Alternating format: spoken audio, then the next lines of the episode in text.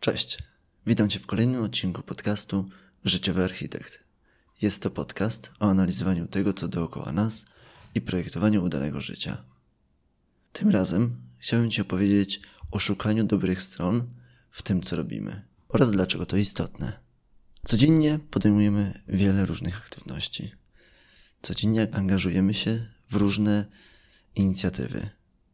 To bardzo istotne, żeby we wszystkim co zaczynamy, we wszystkim, w co się angażujemy, a przynajmniej w większości z tych rzeczy, żebyśmy starali się znaleźć jakąś wartość dodaną, którą, którą możemy wynieść z danego projektu, z danego zaangażowania, z danej inicjatywy. Co więcej, warto szukać i identyfikować więcej niż jeden taki zysk dla siebie, żeby w momencie, kiedy jedną wartość dodaną dla siebie nie uda nam się spełnić, to mamy szansę wynieść z danej aktywności coś zupełnie innego. Nie zawsze ta wartość dla mnie jest oczywista. Nieraz to są rzeczy poboczne, dość lekko związane z tematyką tego, czym się zajmuję. Tyle teorii. Zobaczmy, na czym tu polega na przykładzie tego właśnie podcastu i mojego zaangażowania w podcast. Mianowicie, zaczynając podcast, zaczynałem pewną inicjatywę z założeniem jakimś odnośnie tego, jak często chcę nagrywać podcast, co chcę nim wnosić dla innych osób i również identyfikowałem to, co chcę sam wynieść z tego projektu. Niezależnie od tego, czy się uda, czy będzie to ogromny sukces, czy też nie. W każdej z tych dwóch możliwości chciałem mieć jakiś zysk z tego, że podejmuję się danej aktywności, która, jak to większej aktywności, angażuje moje myśli, mój czas, moją energię. Przede wszystkim pierwszą wartością dla mnie jest chęć świadomości tego, że jestem w stanie pomóc większej ilości ludzi. Jak dotąd wiele z tych tematów podejmowałem ze znajomymi.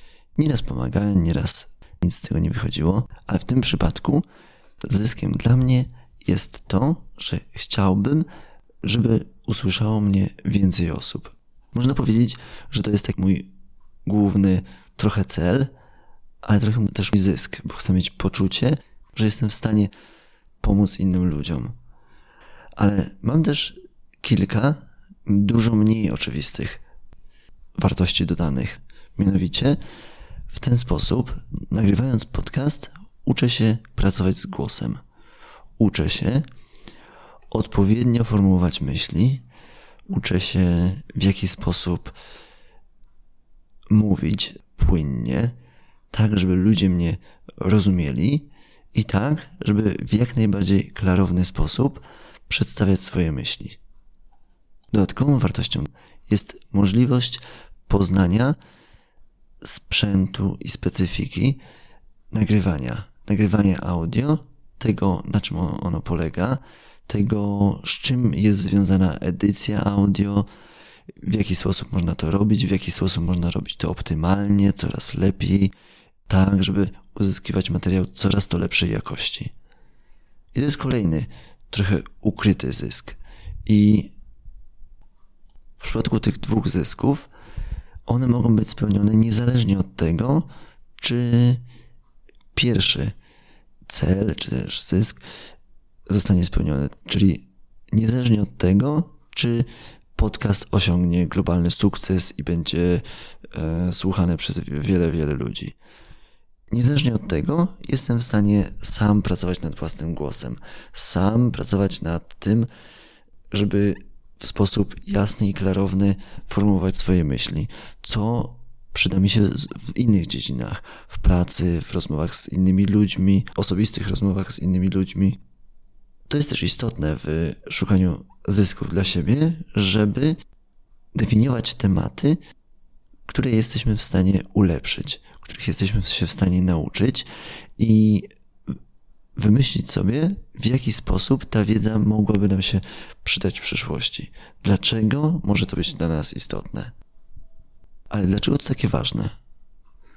Przede wszystkim dlatego, że mając zidentyfikowane kilka celów, a ja w przypadku podcastu mam około 8 celów zdefiniowanych, dzięki temu, że mamy te cele zidentyfikowane, a, a jeszcze lepiej, jeżeli mamy je spisane, jesteśmy w stanie lepiej sprawdzać, czy robiąc daną aktywność, jesteśmy w stanie spełniać te cele. Czyli czy dążymy w dobrym kierunku, który jest w stanie spełniać nasze cele i dawać nam taką wartość, którą sobie na początku zdefiniowaliśmy. Dodatkowo to pozwala nam się motywować, bo jeżeli zdobywamy jakąś dodatkową wartość, czyli w moim przypadku, jeżeli widzę, że podczas nagrywania tego podcastu coraz lepiej mi się pracuje z moim głosem, coraz lepiej formułuję myśli i coraz lepiej mi się to układa, to jest to dla mnie ogromny zastrzyk motywacji do tego, żeby kontynuować moje działania, bo już widzę, że w jednym aspekcie ja otrzymuję bardzo dużo wartości. Ja sam dla siebie generuję tę wartość. Ale możesz powiedzieć, no fajnie, podawaj swój przykład, ale jak ja mam to robić? W jaki sposób ja we własnych inicjatywach mam szukać dobrych stron?